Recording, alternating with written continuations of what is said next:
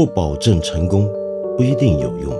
知识只是点亮世界的灵光。我是梁文道。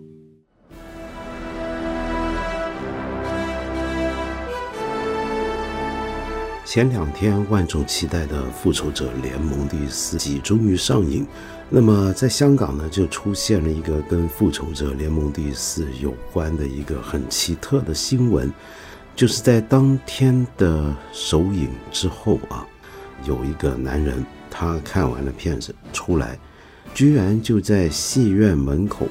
大声的在那宣布这个电影的结局，然后里面有些角色下场如何，哪些人会死等等等等。结果呢，在外头排着队等着进去看第二场的观众就非常愤怒，就跟他吵起来。接下来呢，就有一群人涌上去，把这个男子摁在地上揍他，打到他头破血流。呃，这听起来是件很匪夷所思的事儿，对不对？然后呢，这个事情呢，被香港一个网站上面首先发布这个消息，有这个新闻，然后在那个网站新闻论坛上头呢，居然有两千个人点赞，点赞呢是说这个人该打，然后呢，很多人就留言就说打得好，然后也有人开玩笑说今天第一个复仇者出场了等。好，那么这个事情就基本上可以说明《复仇者联盟》第四在还没有上映之前就已经先惹起轰动的原因，那主要就是围绕着它的剧透问题。呃，这个电影在前期宣传里面，其中一个重点就是绕着剧透来展开的，就跟《权力的游戏》这部电视剧的第八季的情况差不多。剧透已经成为一种电影、电视的前期宣传工程的一部分，并不是说这些电影制作者或者是电视节目的创作人在剧透，而是他们在围绕着剧透这件事情来做文章。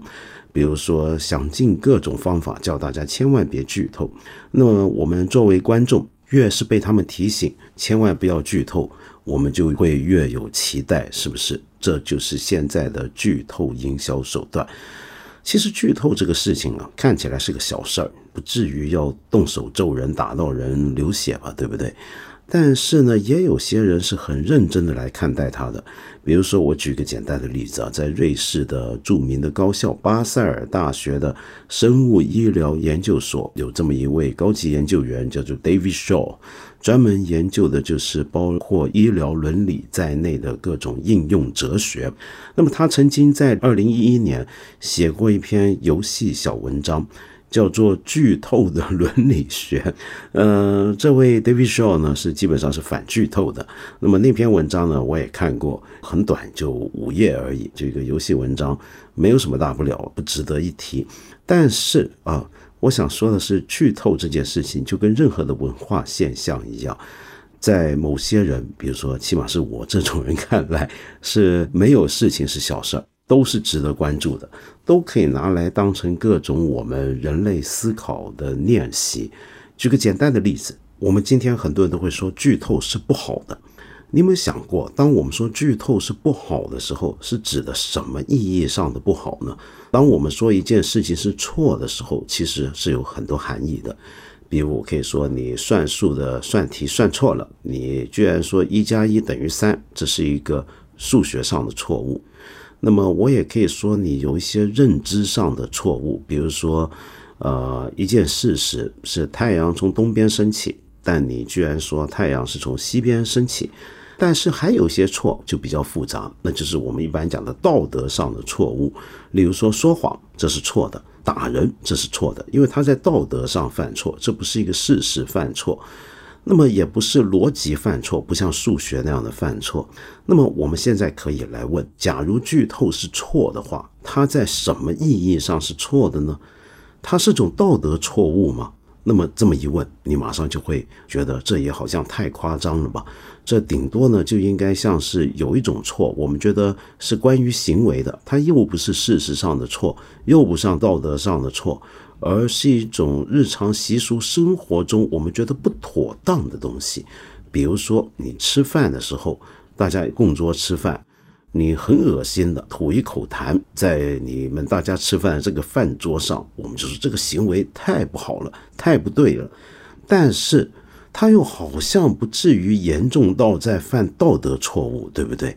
那么我现在要问的就是，假如剧透是错的话，它在什么意义上是错的呢？这就是我今天丢给你的第一个问题。我们拿剧透当思考题练习的第一个问题。好，那么接下来的问题就是，假如我硬是要说他在道德上犯错，就像刚才我说的那位 David Shaw 高级研究员，他说剧透在道德上都错的话，我有什么理由说他道德上是错的呢？其实啊，勉强要想的话，大概能够想得出这么一种说法，就是从伦理学上面一个非常有名的流派的立场来讲，那就是功利主义 （utilitarianism）。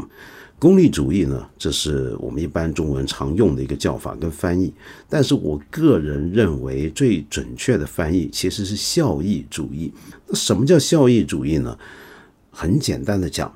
就是要追求整个社会的总体的效用或者功利的最大化。那这个功利跟效用指的是什么呢？再具体点说，就是要追求整个社会的幸福快乐的最大化。而这些幸福快乐是几乎可以量化的。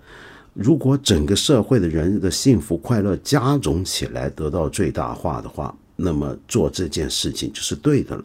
那是因为它促进整个社会的总效用最大化。好，那么什么事情就是错的呢？是这样的，功利主义者或者效益主义者，他们会认为，呃，伤害坏的事情、不好的东西啊，那是一种负快乐或者负幸福。也就是说，它是可以跟快乐、幸福、不好的东西、让人难过的东西或受伤害的事情。跟让人幸福快乐的东西是可以互相换算的。所谓伤害，就是得到满足的负面。假如一件事情是使得这个社会的总效益减少的话，那么这件事情就不好了。比如说，有件事情你对他人造成了伤害，或者说对整个社会造成了伤害，让他感到痛苦，那么这件事情就可以说是不好的了。除非你能够证明。这件让某个人或者某个群体受到伤害的事情，对于整个社会的总效益却是最大化的。我希望刚才这么讲不要太复杂，我已经尽量简单的去讲什么叫功利主义。好，那么回来讲剧透这个问题，剧透有没有对我们造成伤害呢？我们可以说是有的。为什么呢？比如说。呃，我很想看《复仇者联盟》第四集。如果有一个人提前告诉我这里面的剧情发展、最后的结局，那就绝对破坏了我在看电影的时候的那种乐趣。因为我看电影，这部电影的乐趣之一就包括着我随着剧情的推展，然后逐步的发现这里面呃一切人物他们的最终的结局，这本身就是个乐趣，它带有一种悬疑性。带有一种事先不应该让我猜到的一个悬疑的元素。如果这个东西被剧透破坏，那我的快乐就减少。我的快乐被减少，你就可以说这是受到伤害了。但是我们再仔细看啊，剧透伤害的还不只是你实际观影的那种体验本身，它还伤害了什么呢？伤害了另一层面。这个层面就是我们在看一部电影之前。对它产生莫大的期待，这种期待、这种兴奋，其实本身都是一种快乐。就好比你如果是《权力的游戏》的剧迷的话，在这第八季还没有开始播出之前，你就已经开始觉得紧张、期待。你如果喜欢看足球，在世界杯还没开打之前，你就开始进入了一种亢奋的状态，这都是一种快乐。而剧透破坏的是什么呢？就是连你这种提前感到的那种预期所带来的快乐、那种喜悦都破坏掉了，所以剧透带来的伤害是双重的。既然我们社会上大部分的人都能够因为种种文化产业中的那种带有叙述性的产品，比如说电影、电视、流行小说，我们大部分人都能够从这些带有叙述性的文化产品里面得到乐趣，而剧透呢？就是破坏我们的这种乐趣，对我们造成刚才我说的双重的伤害。所以，我们可以说，剧透是损害了我们这个社会的总体效益，对大部分人的快乐的最大化、效益的最大化没有好处。那么，因此有人甚至主张，这个人就是 David Shaw 啊，他说呢，其实大家该办点事儿，比如说全部的媒体、全部的互联网网站要联合起来做一些事情来限制剧透。当然，限制剧透要我们要投入很多成本，但是对不剧透这件事情所投入的成本是远低于。它所带来的快乐的那种效益的啊，那么这就是我们不能够剧透的理由，因为它在道德上都不对，因为从功利的主义的角度来看是这样。然而啊，我想补充，我们还可以换个角度来看剧透。剧透总是有个人在把一些剧情或者小说的结局提前告诉你的，对不对？那也就是说，它一定是某个人、某个机构的言论。好，那我们就能来说了。那么，请问这个人或者这些机构，他有没有这种剧透的言论自由呢？他在发表他的言论，那人人都有说话的权利，都有说话的自由。那他这个言论难道要得到限制吗？说到言论自由有没有限制啊？其实呢，在哲学上有更多的争论。其中一个讲法是来自。上个世纪曾经非常走红的科学哲学家跟政治哲学家卡尔波普尔 （Karl Popper），那么他在他的《开放社会及其敌人》这本名著里面呢，曾经提出过一种讲法，叫做宽容的悖论。他说呢，很多人认为言论自由就应该是无限的，我们社会对于任何的言论的容忍度应该是极度宽容的，但是。我们能不能够宽容一种主张不宽容的言论呢？我们能不能够容许一些人发表这样的言论？就是说，他主张所有人都不应该有言论自由。好，这什么意思呢？就是说，假如我们今天容许任何言论，包括其中一种言论是这样的，这种言论就是指出我们所有人的言论都应该经过审查，不应该自由发表。那么这种言论，我们能不能容许它呢？如果它只是个言论的话，那当然能够容许。但是问题是，我们按照一种滑坡推理啊，这种言论真的促成了实质的行动，有很多人相信，并且付诸实践，到了最后，会不会反过来取消掉了言论自由，取消掉了我们对社会不同言论的宽容呢？这就是一个所谓的言论自由的讲宽容的一个悖论。可是呢，这个事情啊，跟我们刚才讲剧透还不直接有关，因为剧透这种言论并不影响大家所拥有的言论自由本身。那么，我们能够从什么角度来讨论言论自由呢？照样可以从功利主义的角度来谈。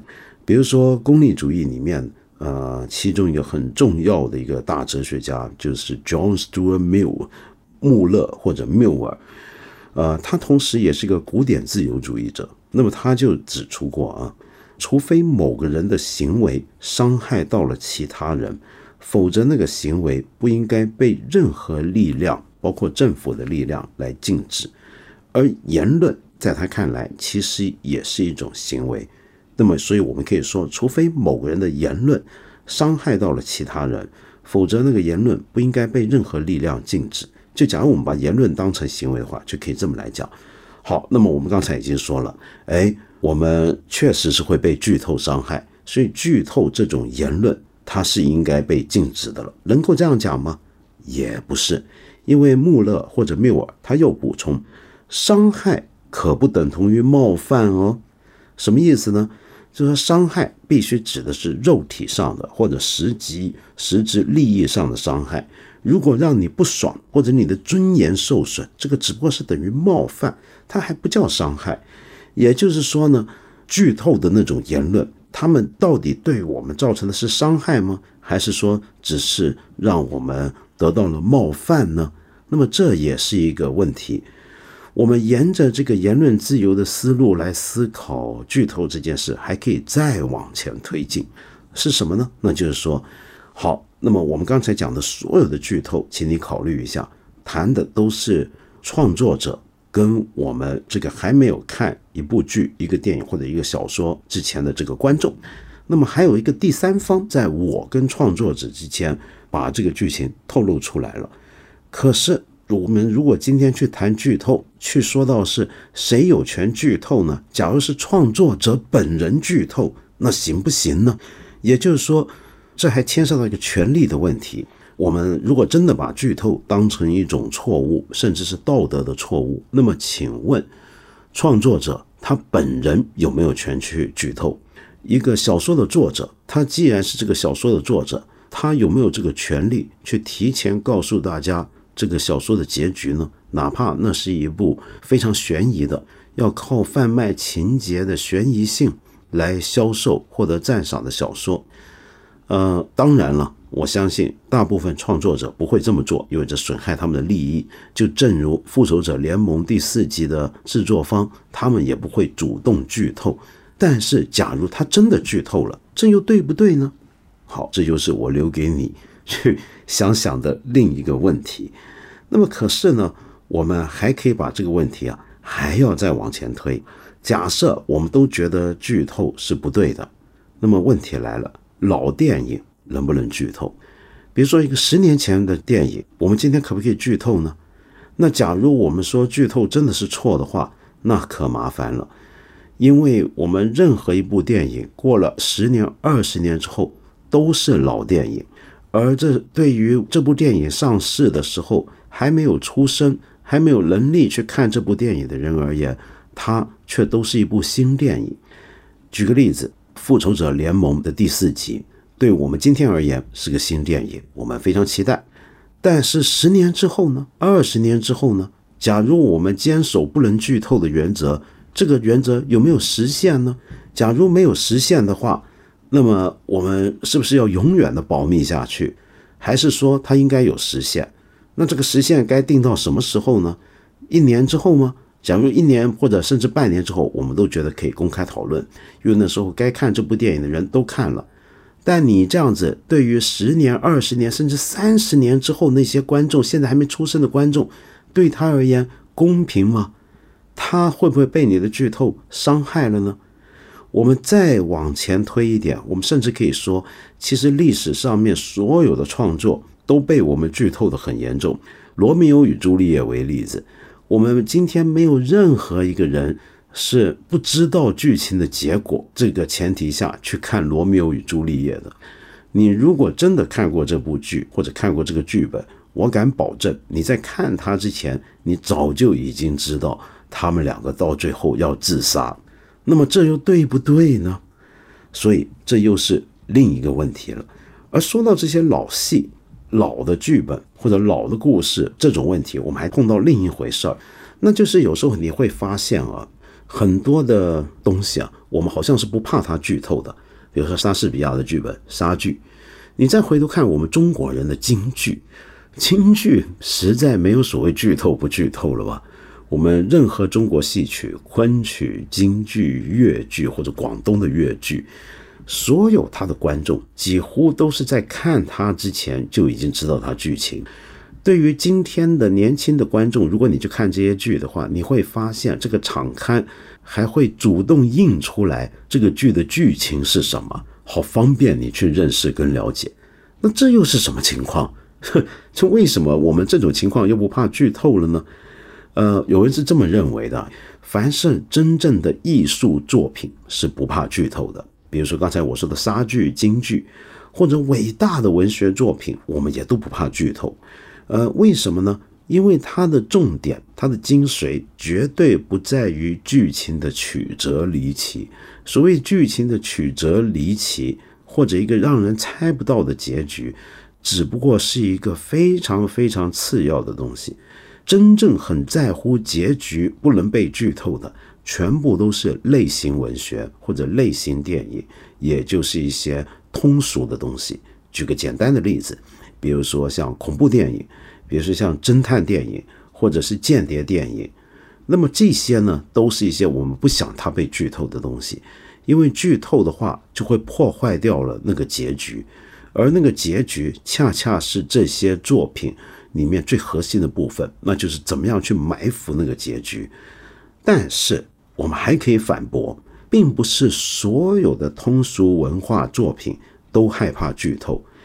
为什么呢？我们可以这么讲：假如你说剧透会损害了你对这个作品的兴趣，跟能够从他身上得到乐趣的话，那为什么有那么多大众文化产品，他们却历久弥新？我们所有人都知道它结局，甚至喜欢他们的人早就都知道结局了，但是仍然不厌其烦的观之再三呢？比如说金庸的小说，真正的金庸小说迷。他们全都知道金庸所有小说的结局是什么，但是为什么他们还要回头看了一遍再看一遍？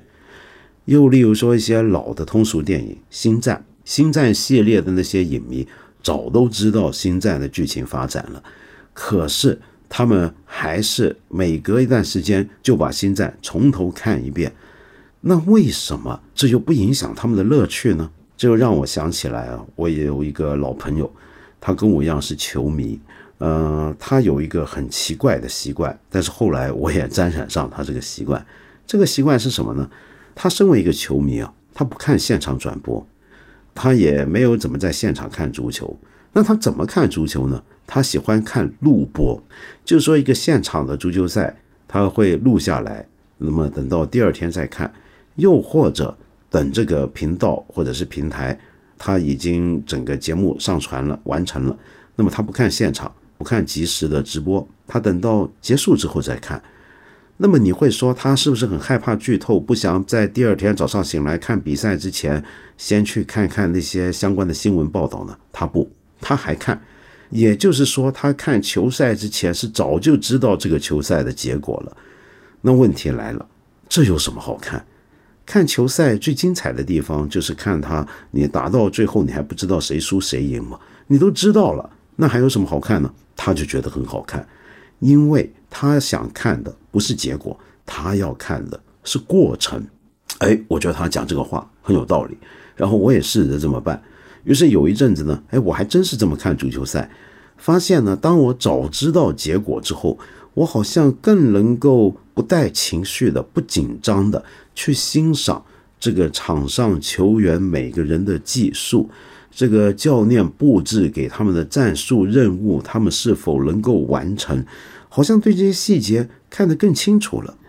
真的有科学家就从这个角度来谈剧透啊，其实会增加我们另一种观赏乐趣。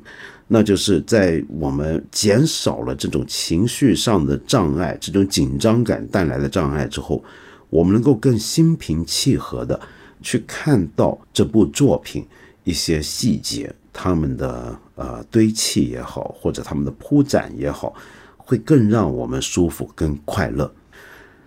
可是呢，刚才讲了这么半天啊，我们还没碰到一个今天的剧透现象的一个很特殊的一点。那就是我们有了一套剧透文化，这个剧透文化，呃，其实你可以说很早以前就有了，但是跟今天不同。很早以前那种是怎么样子的？我告诉你，呃，我不知道以前大陆有没有这种杂志啊，但在香港跟世界上很多其他地区和国家是有的。那是在电视台的黄金年代，那是在电视台的电视剧联播必然是大家都要看、都爱看的那个年代底下。市面上有一种电视杂志，这个电视杂志呢，就可以说是一种比较温和版本的八卦杂志，围绕着电视明星、电视台种种的事情做文章。那么里面必然不可少的就是对本周播出的所有的电视剧的剧情的介绍。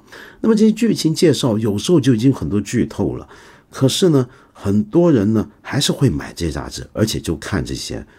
那这是什么情况呢？当时呢，有人辩论就说呢，其实这个不叫做剧透，这叫做独家新闻 或者是新闻事件，把它当新闻来报。那么这是一种有自由得到保障的一种言论自由，就新闻的自由。嗯，它跟一般的言论自由还不一样的地方就在于，新闻报道的都是事实。那假如一个电视剧的剧情是个事实的话，它只是提前报道，这有什么问题呢？不止没问题，而且很多人都爱看。那么大家之所以爱看剧透的理由呢，就是我们有时候会有这种欲望，就是希望所有事情立刻知道，这是不可制止的欲望。因此，有人会说，固然对于一些人来讲，剧透构成了伤害，但是也有些人他就是喜欢看剧透，就等于以前看小说，呃，看侦探小说，先翻到最后一页，看看凶手是谁，然后再回头再看。这种人也在所多有，对不对？好，我们扯远了，回头再讲剧透文化。那么我们看剧透文化啊，就是在近十几二十年来的剧透文化跟过去是不同的。不同的地方就当然是因为有了互联网，在互联网时代底下，剧透这个东西形成一种小的次文化的现象。呃，就是有很多人会围绕着剧透发展成各种各样的社群。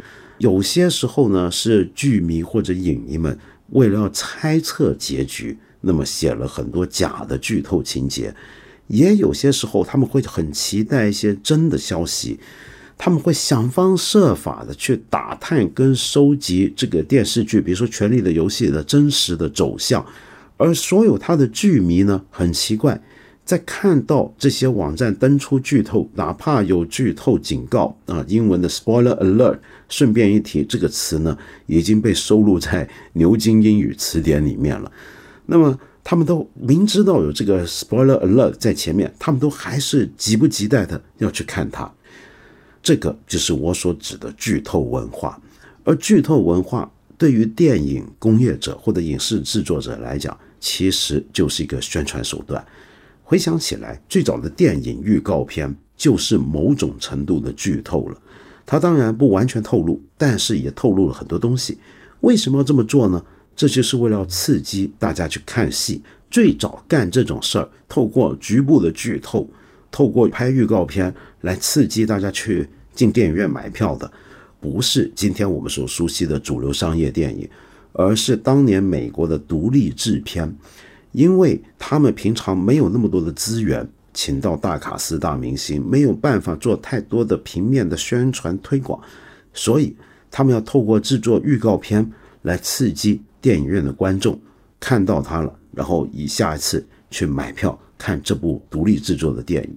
那么这里面呢，当时就曾经有人，有些大导演，第一个提出了叫大家千万别剧透这种游戏。也就是说呢，建立在这种剧透文化的预期上面，先告诉大家不要剧透，然后透过这种对剧透的警告来刺激大家更想去看它。呃，今天的《复仇者》第四灭霸叫大家别剧透，这个呢并不是首创的一个潮流，早在一九六零年代就有一部电影是这么干了，那部电影就是希区考克 （Hitchcock）。他的经典作品《Cycle》，呃，香港译成《触目惊心》，大陆译作《惊魂记》。这部电影当时在电影播出的时候，就有个小字幕出来，就叫观众们看完之后不要剧透。然后果然，那时候美国人很乖、很天真、很傻，真的很多人都不剧透。而且那时候你想剧透也没那么多渠道，对不对？你就只有口耳相传，没有互联网。那么因此呢，就让这个电影神秘兮兮的，就更多人想去看了。所以，我们从这个角度讲啊，啊，今天我们所见过的种种的招数，很多时候都只不过是老招了。真的跟过去不同的地方，就是因为有了互联网，构成了这种剧透文化的土壤。然而，我们还是没有办法解决剧透到底是对还是错。假如它是错的话，它是不是种道德错误？这个问题，我们先丢下这个问题，以后有机会我们再跟大家探讨。如果你不嫌这个问题太无聊的话，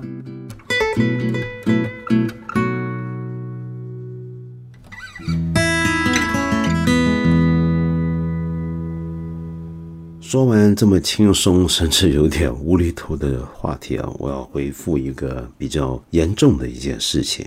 那么就是有这么一位朋友叫昭卓，您给我留言呢，就说到您是一名北京高校的心理咨询师，原来你很喜欢我们这个节目，呃，非常感谢。你尤其喜欢的呢，就是有一次我讲情感勒索，以及上一次我们谈到斯里兰卡整个国家的心理创伤问题，因为它和你的专业也就是治疗心理创伤是直接相关的。然后你就提到呢，在高校当心理咨询师，工作压力非常大，常常要面对不少有自杀或者自伤风险的大学生。那么虽然你们自己也有套调节情绪的办法，呃，而且我注意到你说你自己也是一个禅修者，因为你学的心理咨询技术正是以正念为主的流派啊，那我们就是同门了。因为我学的禅修技术，上座部佛教这种技术。最根本的地方就是正念。那么今天，当然正念这种心理咨询技术几乎发展成了一个可以完全不带任何宗教色彩，所有人都能够采用有效的一种技巧。好，那你给我的问题是什么呢？你也说了，其实应该是提议，就是想知道我们有没有打算和一些心理咨询专业人员合作，推出一些帮助大家去探索自己、了解世界。促进心理成长、学习调节情绪的节目呢？呃，然后你就说我被迫当了这么多年人生导师，见了这么多迷茫甚至痛苦的年轻人，有没有考虑过干这件事儿？我们当然有考虑。呃，事实上我还非常感兴趣，因为说实在话，我们遇到的这方面的问题跟需要实在太多太多了。呃，可见这是一个大家都关心的问题，所以我非常渴望在未来我们看理想能够推出一个跟心理咨询方向相关的节目。呃，只是我们暂时还没有找到一个很好的切入点，也还没想到应该请谁或者请哪个机构来跟我们合作。不知道赵卓你有没有什么建议？欢迎你提供给我们。那么另外呢，您还有个问题就。很想知道我对自杀的看法，还有对心理障碍的看法。呃，如果一个人想自杀，我会怎么跟他交谈？然后你也问到，一个人有自杀的权利吗？大学如果有学生自杀了，应该负多大的责任？哇，这是一连串的大问题。呃，你有没有听过法国小说家或者哲学家卡缪说过一句话？说哲学全部的问题就是应不应该自杀的问题。对我们学哲学的人来讲，自杀是个大灾问。而你刚才那个问题还问的不只是我们对自杀的一般看法，还包括了我怎么跟一个想自杀的人交谈。我认识很多朋友，那么都曾经有过自杀的倾向，我也有机会在他们真的采取行动之前跟他们聊过天。我由于牵涉私隐，我没办法跟你说我会怎么跟他们交谈，这也不是一个三言两语说得透的事儿。那么至于大学或者任何机构对于自己的单位或者校园或者组织内的有成员自杀了，要不要负责任这一点，这同样也是一个伦理学上的大课题。所以你等于同时抛给我三大课题。我能不能够先按下不表？我将来有机会，我一个一个专门用一集节目来谈试试看，你觉得如何？不过我还是很期待你或者任何，呃，对这方面感兴趣的朋友给我们建议，让我们看看，如果我们要做一个跟心理健康相关的节目，我们该怎么做。我们八分这个节目每星期三、每星期五都会在看理想 APP 和看理想微信公众号同步更新。欢迎你给我留言，提出你的问题或者建议。我们今天就先聊到这里了，下期节目再接着谈。